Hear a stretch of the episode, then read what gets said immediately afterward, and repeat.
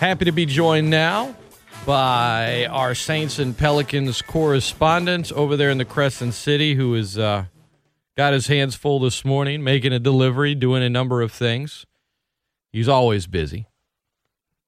Better to be busy than to not be busy, but always appreciate him making time for us. Gus Kattengell is uh, is with us now. Good morning, Gus. Do you actually get uh, a little sleep this weekend, considering that you know um, there's a number of games that aren't being played, or a number of teams in the state of Louisiana that are off this weekend? But um, then you have uh, obviously uh, Tulane today, so that's that's interesting. I got to get that going, and um, a big game for them for SMU, and so yeah, I mean, it, in just keeping track, I guess, of all the games that either are going to be played or not going to be played. You know. Yeah. Um, Nick Saban has the uh, the coronavirus. When that came out this week, now he's asymptomatic, but I was saying this earlier. The fact that Alabama's playing Georgia and uh, it's number two versus number three, CBS Saturday night.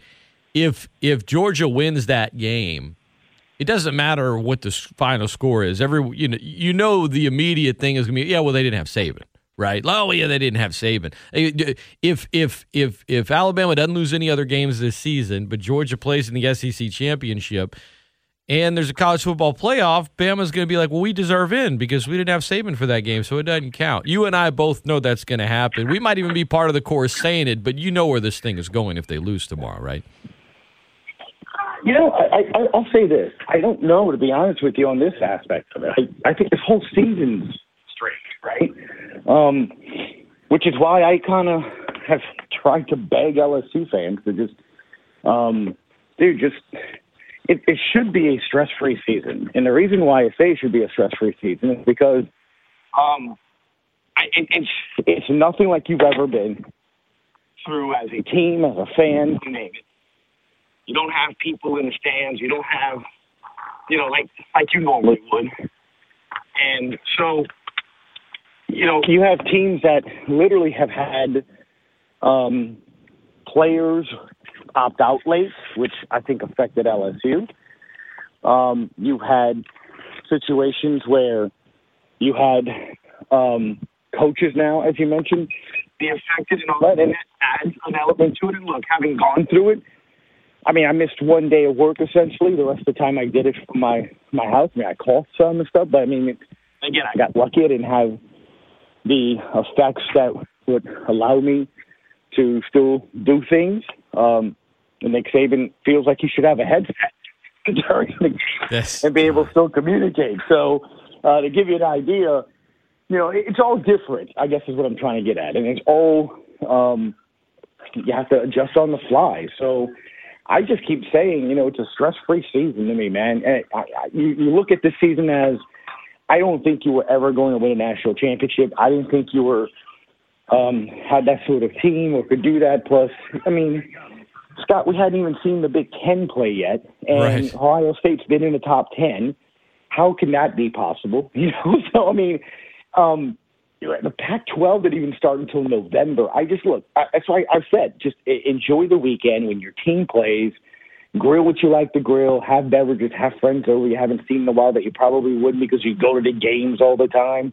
Um, and, and just relax and just enjoy it and just you know, you'll see you next year. I, guess is the best way I, I would. I kept saying it, but yeah, man, I, you know, I don't know. I don't know how the playoffs going to work. I don't know who deserves to be in it and who's not because, like I said, every week is different. I mean, the, the team right there in your neck of the woods, man. I mean, the Cajuns. You, you, you miss a game already this year. You had to have players play because of COVID. I mean, that's that that's so different than suffering an injury or having a player, you know, transfer portal a player, a player, not teams or coaches, you know, or multiple players. So or, or miss games. I mean, that's never happened that I can remember. You know, where you're not playing games because of sickness and illnesses. So, um, yeah, it's just strange, man. You know, the the advice from one Gus Kattengell, I guess, right now to just kind of relax, take it easy. Wise words but we're talking about sports fans. I know Cajun fans were not, not relaxing uh, Wednesday and that uh, the disappointing loss in a hard fought game, and and Lord knows Saints fans were uh, doing anything but relaxing last Monday Yeah, night. Holy cow, man!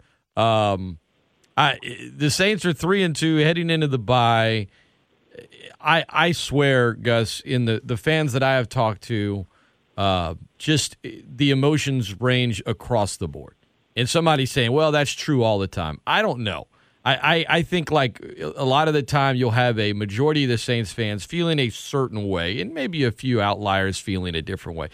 The, the after going into this bye, it's all over the place. Literally, oh, they're awful. Mm-hmm. Ben, what the hell are you talking about? You can't bench Brees. He's been great the last two weeks. This national narrative of Winston. What's wrong with the secondary? Oh, Demario Davis is good. Oh, Davenport's back. Oh, look, it's a bye week. Everything's going to be great. Michael Thomas will return. The offense is going to click. Michael Thomas is not going to be on the team ever again. The, the sky is falling. I have heard it all. You've got a very active show in New Orleans at ESPN 100.3.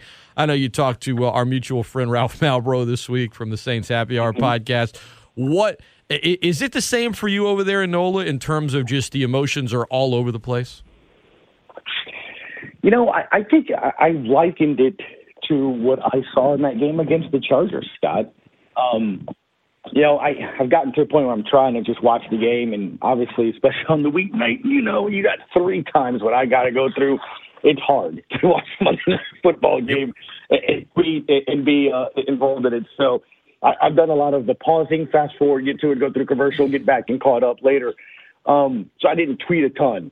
One of my few tweets that I had in that first quarter and in that first half, and especially that interception, um, Scott, it was simple. It was this team looks like they're pressing, and you know that phrase, right? You know that phrase, having covered sports, having played sports. It happens to all of us, right? If you play, you're a baseball guy like me. You love your Mets, I love my Cubs, so probably played. Um, you know what that's like, man. You got to run on first or second. You haven't got to hit in the big. You just you really want to get that strike, and you probably overswing or swing at something you should on that first pitch, or you know, it's something minute or small like that, but it can start to build and snowball. And I'm watching that offense, and and look on paper, there's no rhyme or reason at all that the Saints shouldn't be moving the football on offense and get clicking and going. And, and look, and then I know you can look at it and say, well, look at the Lions, the Lions, the Lions. I'm not even just saying them. Um, because you do see it in spurts.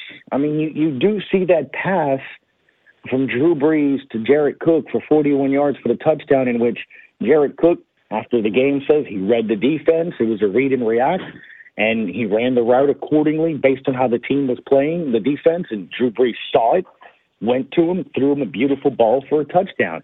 But I look at that play, and that's something that why can't the Saints do often or more often? And it was remarkable that was his first target of the game, and it came in the second half.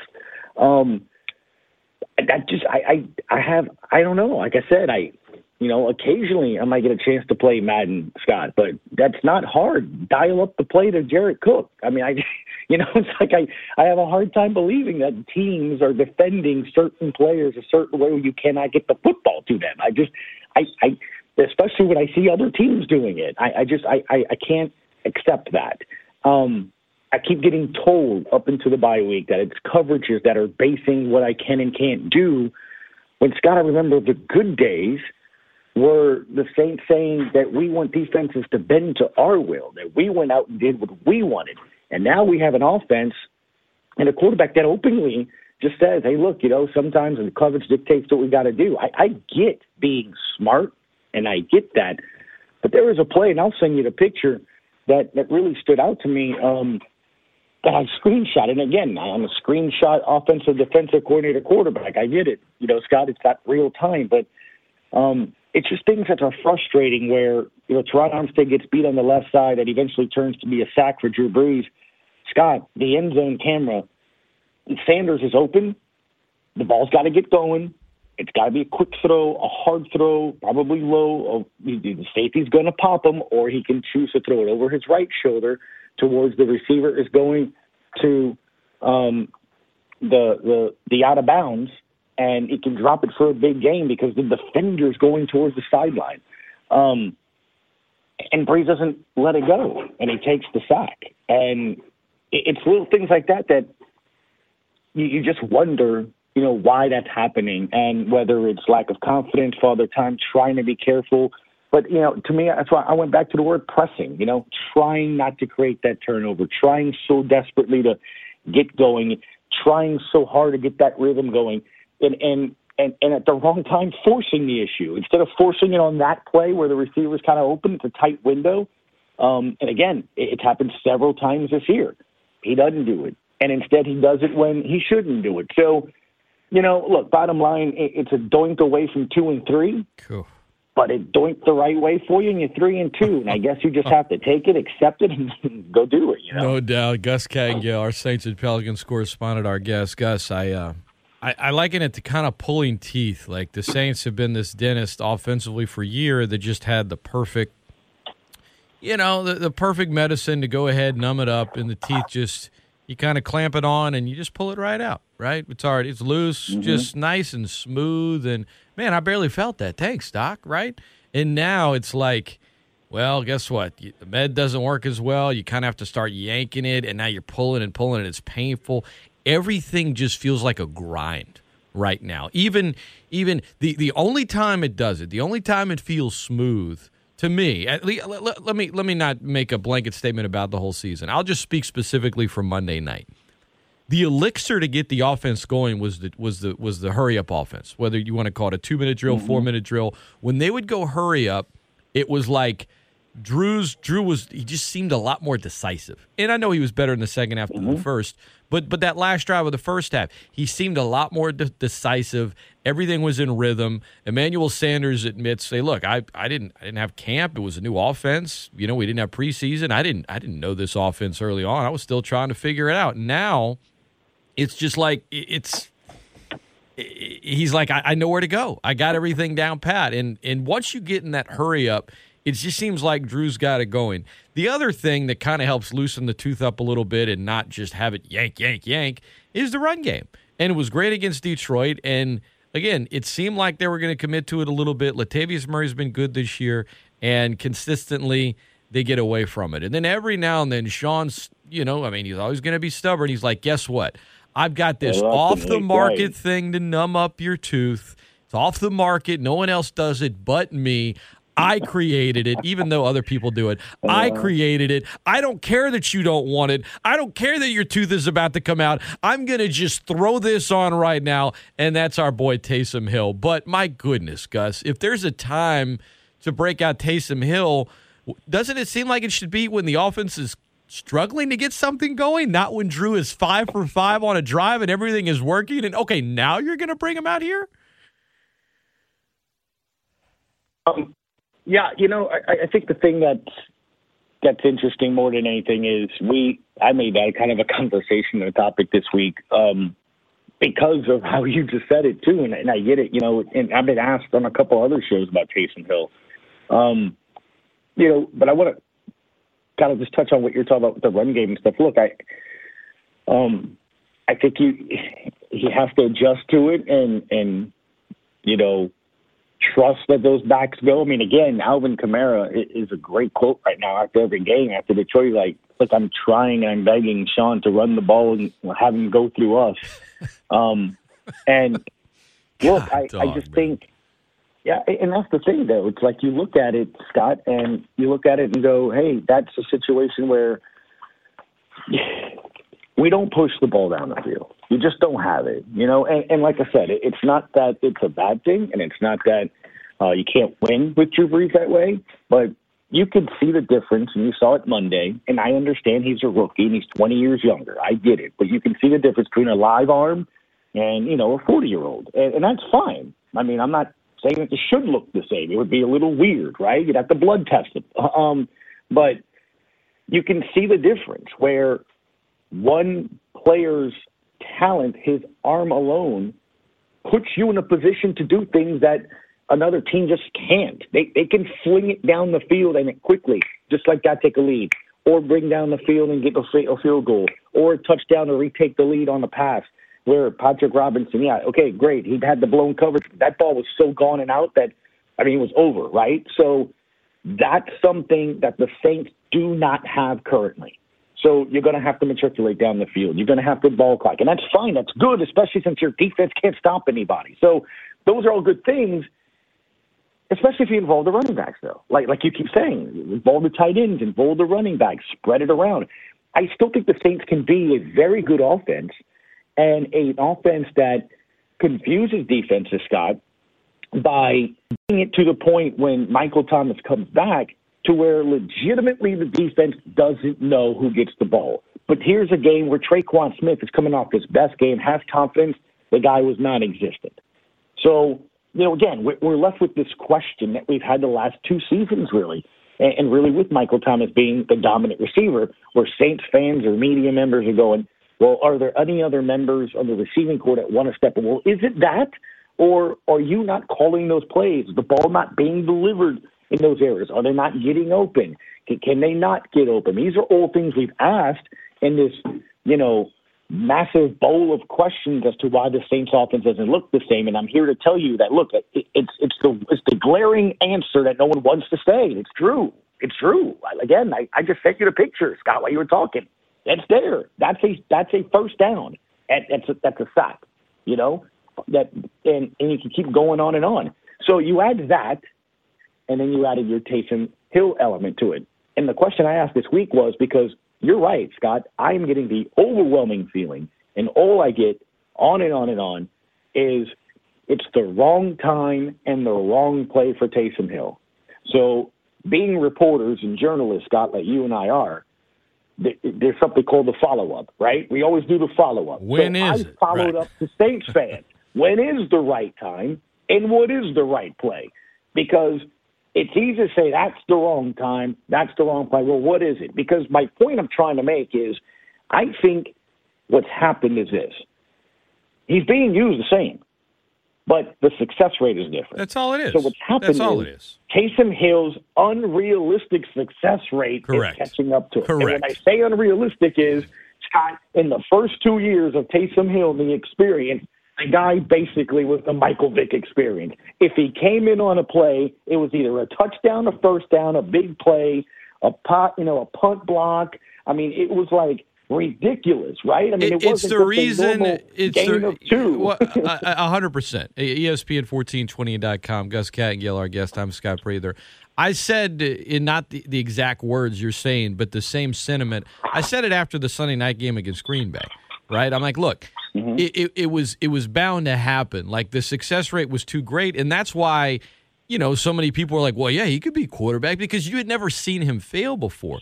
You know, uh, one thing I pointed out, and I'm not making an excuse. I mean, other players have had kids, but you know, I mean, I, I would ask Taysom, is your newborn colicky? Because you look like a dude that hasn't slept at all. I'm just saying, uh, with a newborn at home. But like person that said that though, yeah, you're absolutely right. I mean, but look, I mean, he kind of suffered a little bit like that when he had a bunch of them. Right, together, right, mean, right. I'm just, I'm just saying, I mean, just reality. It, it is. Um, but, but like with Taysom, you, you, you, I, I will, I will answer one. Like when is, when is the right time? I think when the offense is really sputtering. If you go back to the, the, the playoff game and the disappointing loss to Minnesota, it was all right. We need a spark right now. Like we need a spark. We right. need to do something.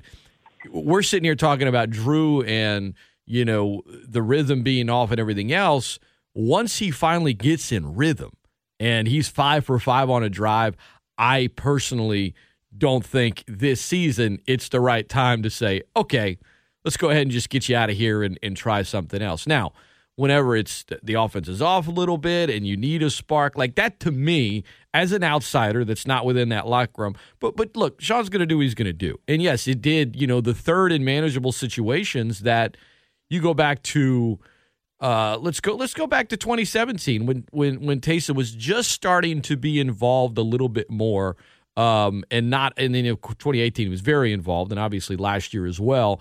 It was like third down is kind of third and manageable is where the Saints weren't good in 2017. And then you got Taysom a lot more involved in those third manageable, and it worked a lot. And so I was always quick to defend it when fans would say, I don't know what you're doing. This year, when Brees is having those bouts and the offense is kind of having moments of okay, we're having trouble getting going. All right, let's let's try it. You know, get Taysom in. It might not work, whatever, but try something to kind of move the sticks, get it going. I, I you and I both know when Drew's five for five or six for six consecutive passes and it's working and they put Taysom Hill and the play doesn't work, I mean, no one in the world is going to be like, okay, that was cool. You know, like it's not, we're not, you, you're doing the right thing by having the follow up question, but you and I both know whenever he's, whenever Drew's finally clicking in a game where he hasn't been, and that's the time you put Taysom in there, the criticism's going to come no matter what, not just from fans, but from every pundit that's watching the game. Well, here's the thing Taysom Hill's success has been from the unpredictability of when you're using him. So the the the success of Taysom Hill has partly come because all of a sudden defense goes, I'm sorry, who's that? Uh oh, seven, and then the ball's been snapped. Right. right. Um, but you know, the thing is, when you look into the lack of success, perhaps, of Taysom Hill, it actually highlights the reason why the Saints offense hasn't looked like the Saints offense. Scott, pace, right? Tempo. These are things Alvin Kamara literally talked about after the win on Monday night on how they've got to improve and get better. And he said, it's on me, it's on that's on everybody else. That, that pace, the tempo, the team going in and out of the huddle, that's without Taysom Hill. Um, you know, you hear Drew Brees talk about, hey, running the right routes and understanding all those things, executing. That's without Taysom Hill. So you look at the plays this season in which Taysom Hill hasn't done well or hasn't had the success. What's happened? It's been a bad play call, which Sean has had bad play calls this season by his admission. They've had lack of execution, the fumble, turnover at Green Bay. That guy got in so fast in the backfield, and Taysom dropped the ball. I mean, you know, he got stripped. It was a good play by the defender, but he was in the back. He hit him when he was taking the ball out of the running back.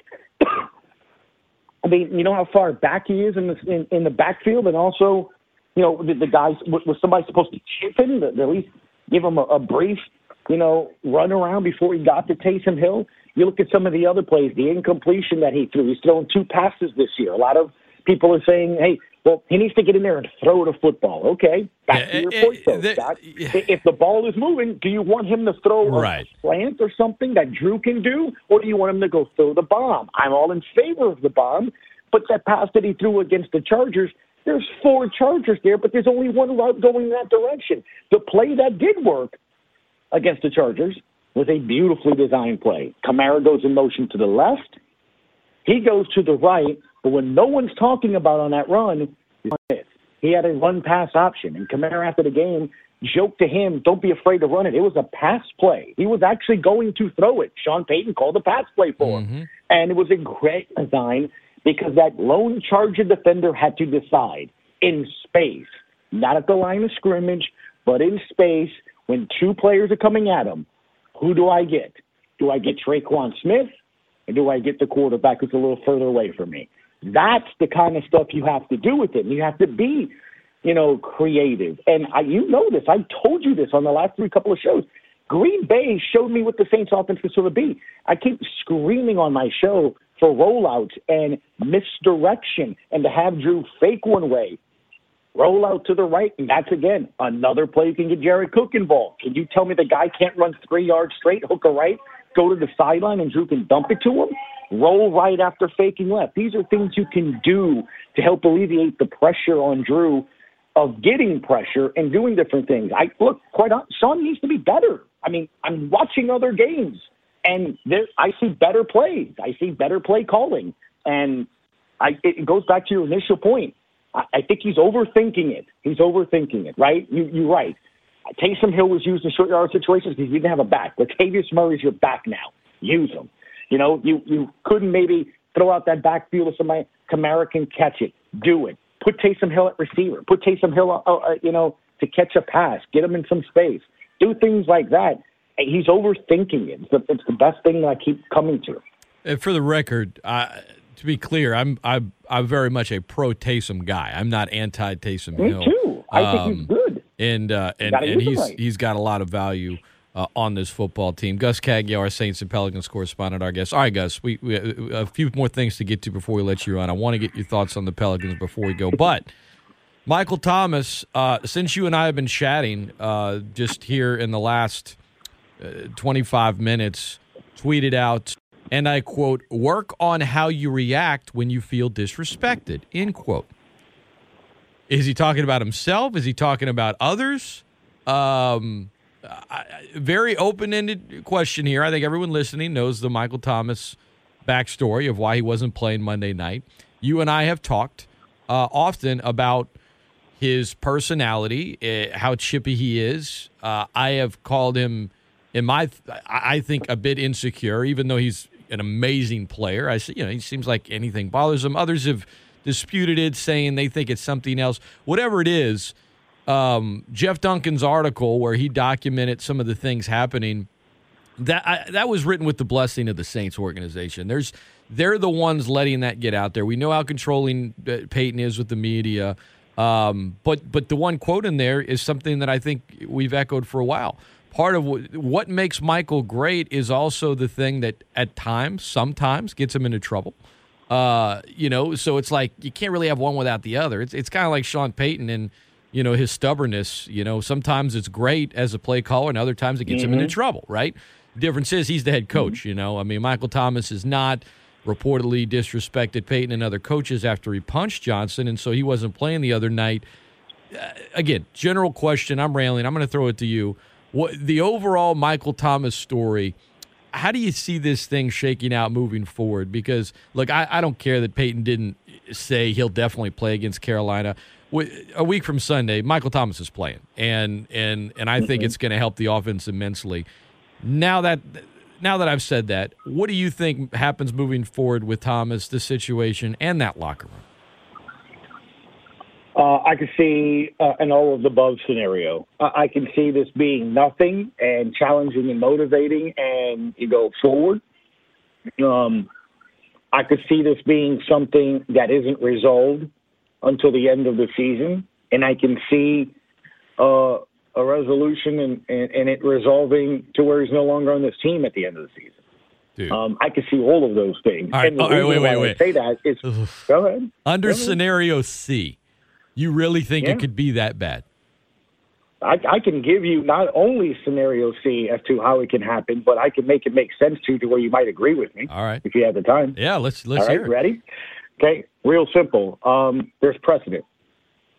So a couple of years ago, some guy named Jimmy Graham, highest paid tight end, number one tight end in the NFL, number one option in your offense. For whatever reason, again, you and I have gone back and forth on it, whatever stories we've been told or how it came out. Um, but basically, he couldn't let go and accept the fact that he didn't get the highest paid receiver contract. It affected the locker room. It affected how his behavior was. He was traded. Kenny Stills, Junior Galette, Galette, whether you could say he was a great player or not, had a hike. They just paid the guy. Big so contract. the Saints have shown, um, yeah, I mean, Brandon Browner, the Saints have shown um, that even though they have signed players, you know, the Saints brought in a safety in the corner uh, in the past that didn't work out and got rid of them. So the Saints are not a team that are going to eat and live with it if they think you can't move forward. Now, initially, when you sit there and say, why in the world would you remotely trade a player like, okay, okay, he is a very good receiver. He has numbers right now that are pointing towards Canton. Um, he's a product of this offense and a good quarterback, but he's a receiver that can get you open. He's an automatic first down, essentially. You can make fun of him up the slant or whatever, but it's automatic. That's good. That said, he has limitations, Scott. He cannot beat you over the top. He's not going to catch and run. I've actually joked last year, and not even joke. I think I might have texted you. We've talked about it last year on your show. Ja'Marr Chase reminds me a lot of Michael Thomas, but faster. Ja'Marr Chase can actually catch the ball and take it to the distance in the house. And you look at certain receivers playing right now, Metcalf in Seattle. I mean, the, the dude that the Chargers had that caught that pass around three stinks, his size, his speed. They're receivers that have speed and size that can get open and do those things. Michael Thomas cannot do that. That's not saying he's not great. That's not saying he's not your receiver. But I think a lot of times fans and media get caught up in, oh my God, the number one receiver in the league. Okay, that's great. He can't get you touchdowns, though. Can he get you first downs? Can you do it? Absolutely. But if your philosophy of this offense is to spread the ball around and use multiple receivers to get open for first down, then is it I'm not saying it diminishes its importance because a player like that does open up the rest of the offense in theory. In theory. Now, again, so you can look at it and say, well, the Saints offense isn't operating the way it should right now because Michael Thomas isn't playing. Okay, you can say that. He had three catches in the Saints window and the game that should have scored 40 points. But that's not saying that it's not diminishing him. But I do think that is lack of getting the ball downfield and doing those things. Because again, we literally spent most of last season in this offseason saying the Saints need somebody to stretch the field when they have a number one receiver who set the NFL record in reception. So think about that. Now I'm going to give you the reason why it makes sense. What if I can trade him and get a top five pick? What if I can trade him to one of these young quarterbacks or a team that's going to be pick one through five and you are giving them a first down. You are giving them a potential Hall of Fame receiver. You're giving them something that they know is a known and not an unknown, and that puts me closer to either Trevor Lawrence, Ja'Marr Chase, or somebody else back there. I can use that pick in the top five to move down and get additional picks to help me out. Because the one thing that's apparently clear to me, and again, you have to think further. I'm looking big picture, okay? This year is all in. I'm not trading him this season. But big picture, after the season, you tell me who this team's quarterback is. I don't know. I mean, maybe it's Jameis, maybe it's Taysom. You're comfortable with those two? I'd rather a much younger guy that I can build later on, or I can go get me a receiver that can do those things. And here's the other part, Scott. The salary cap. Next four years is going to be what 170, 75, something of that nature. It's not going to be 200 million because of the losses in revenue you have a lot of players you got to play. If you trade him, there goes his $100 million contract. You're not responsible for that anymore. You have that money that you can now pay or help out corners, safeties, because this team desperately needs that. You want to go get a receiver, help on the offensive line, help at line. You can do a lot of different things if you don't have his contract. The, so the, I'm not advocating for it, but if his behavior throughout the rest of the season continues to make it uncomfortable or you're just like, you know what, it's just not going to work, then I could understand and see them doing it. I'm not saying go do it because he does make your football team better, but in all of the players that I told you that the Saints have traded or got it, they never they never sat them, dude. They never sat them. Jimmy Graham wasn't benched. You know, so that ought to tell you what that went to to where they sat him in a game they needed when he was healthy. Desperately needed. Yeah. So my only counter about the is is one you used as a as a pro, which I think would be a, mm-hmm. a, a make it difficult, and that's the contract because yeah. the the extension it kicks in next year. So if you're a team with a, a top five pick, as you said, uh, the value of that pick is so much greater in today's NFL, even than it was prior to you know 2010, whenever the you know those rookie salaries were so high and they didn't have the cap mm-hmm. basically on them. So as a team saying we're going to trade something that's going to be on a rookie controlled cost for a guy that's you know going to have an 18 million dollar cap hit this year uh, cost us 12.6 mil, then over 15 mil th- next year, then over 15, and then at 31 years old is due 18 and a half mil. Well, we can get out of it, but yeah. the dead cap, if mm-hmm. we do, is going to be over 19 million dollars. It is a difficult contract to move this early before it kicks in. Now, somebody said, well, if you were to suspend him, which they didn't, they didn't suspend him. They just they they they sat him. They didn't technically suspend him, right? I'm not trying to say they didn't right. sit him. I'm not. I'm not disputing your point. They did, right? I mean, he they they made it very clear it's not injury related. Technically, they didn't actually suspend him from the game, uh, which means that you know this whole idea of well they could possibly get out of the contract. Like I think if they had technically suspended him, I would be reading right. more into the clause within his contract that would suggest they could get out of it. But I think they made it a point not to. They didn't go down that road. So that tells me, Gus, correct. They're no, trying to send a message worded. to Absolutely. him, right? They're trying to send yeah, a message correct. to him, but they're correct. also letting him know, yeah. look, man, we believe in you. We're not we're not trying to get out of this thing. We're not trying to Mm-hmm. end our relationship that at this point is, you know, we're, we're under contractually for another five plus years. We we, we want you. We, we're gonna we're gonna give you this money. We're not threatening to take that away, but we got to do something, man. That we got to get a point across. So, like, and I know that you're not saying you think he will, in fact. End up being traded. You only laid out a scenario that would make sense and why there's precedent and why it's not, quote, far fetched. Uh, and you did a good job of laying it out. I'll give you that. I think uh, analyzing this whole situation, uh, this is the last point I'll make on it, and then and then I'll ask you about the Pels before you go. I think it. I, I- I mean, you hear it a lot. You talk to coaches, you talk to players. I mean, winning cures a lot. Uh, having having covered uh, you know college football program, having covered the Cajuns and the previous regime, I can tell you, man, look, when you're winning games, like all of these problems within a program. Uh, it, it, so look, you can win and lose games, and some pro, some programs, some teams, they just don't have a lot of locker room problems, regardless of what their record is. Other and you, if you're winning games, so many of those things, they're just they're small. They're in the background. They're not. It's a small little campfire. It's not bad. Like, all right, just don't put your finger in it or you burn yourself. We'll put it out later. Not a big deal. When you're losing, man, you're just throwing gas on it.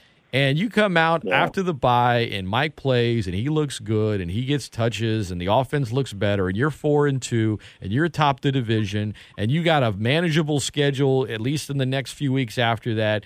I think I think things are fine. You start losing, and suddenly you've lost to the Panthers. They're in first place. They got Teddy Bridgewater. Things are looking up for them. What's going on? And the finger pointing starts.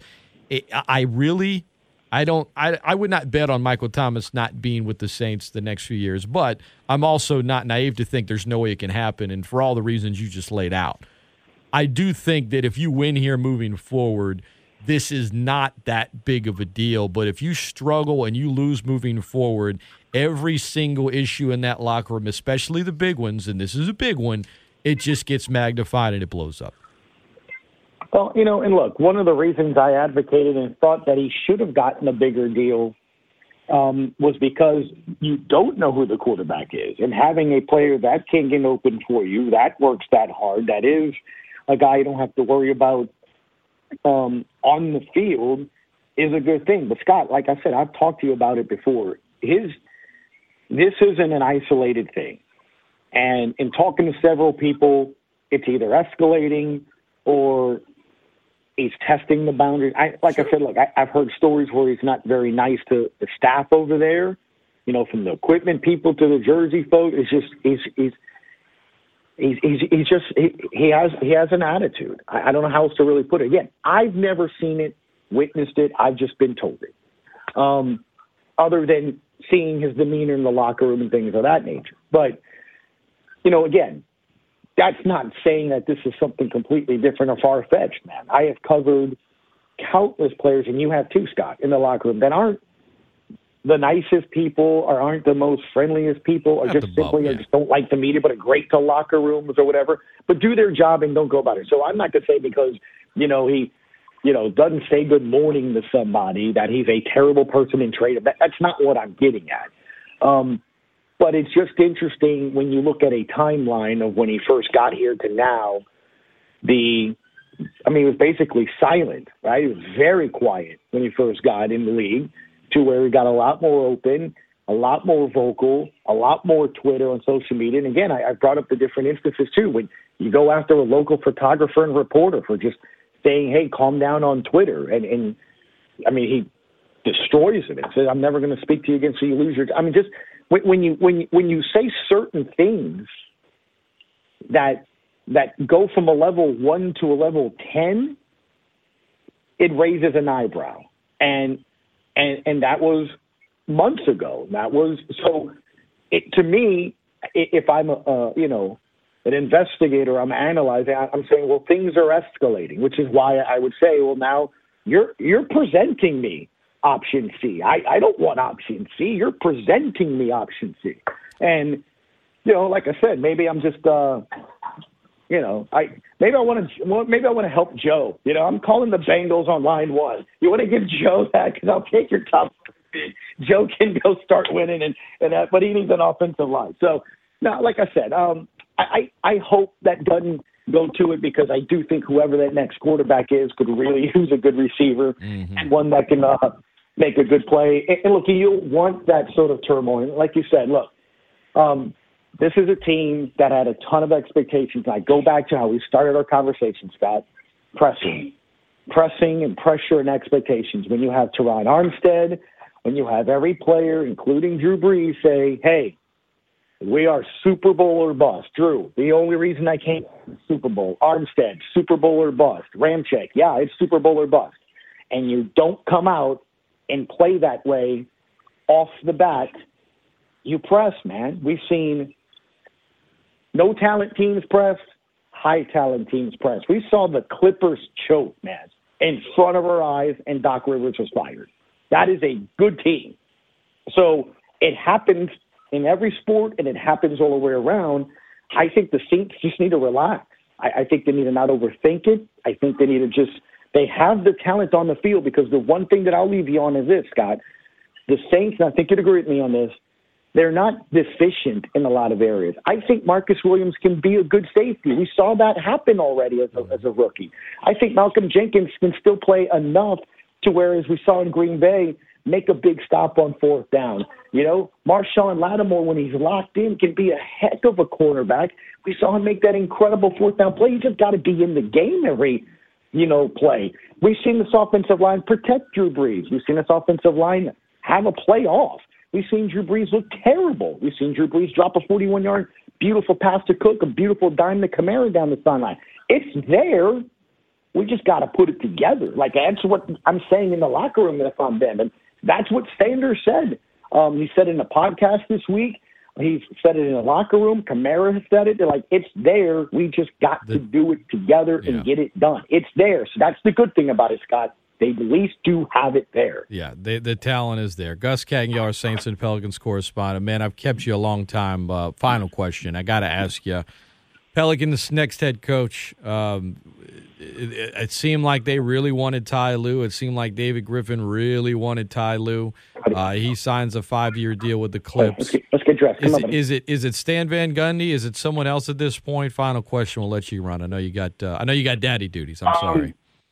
I think it's right now when you look at all of the things that, um, especially obviously with uh, Tyronn Lue going to um, to the Clippers, which is the other big name. You know, I, I got sold.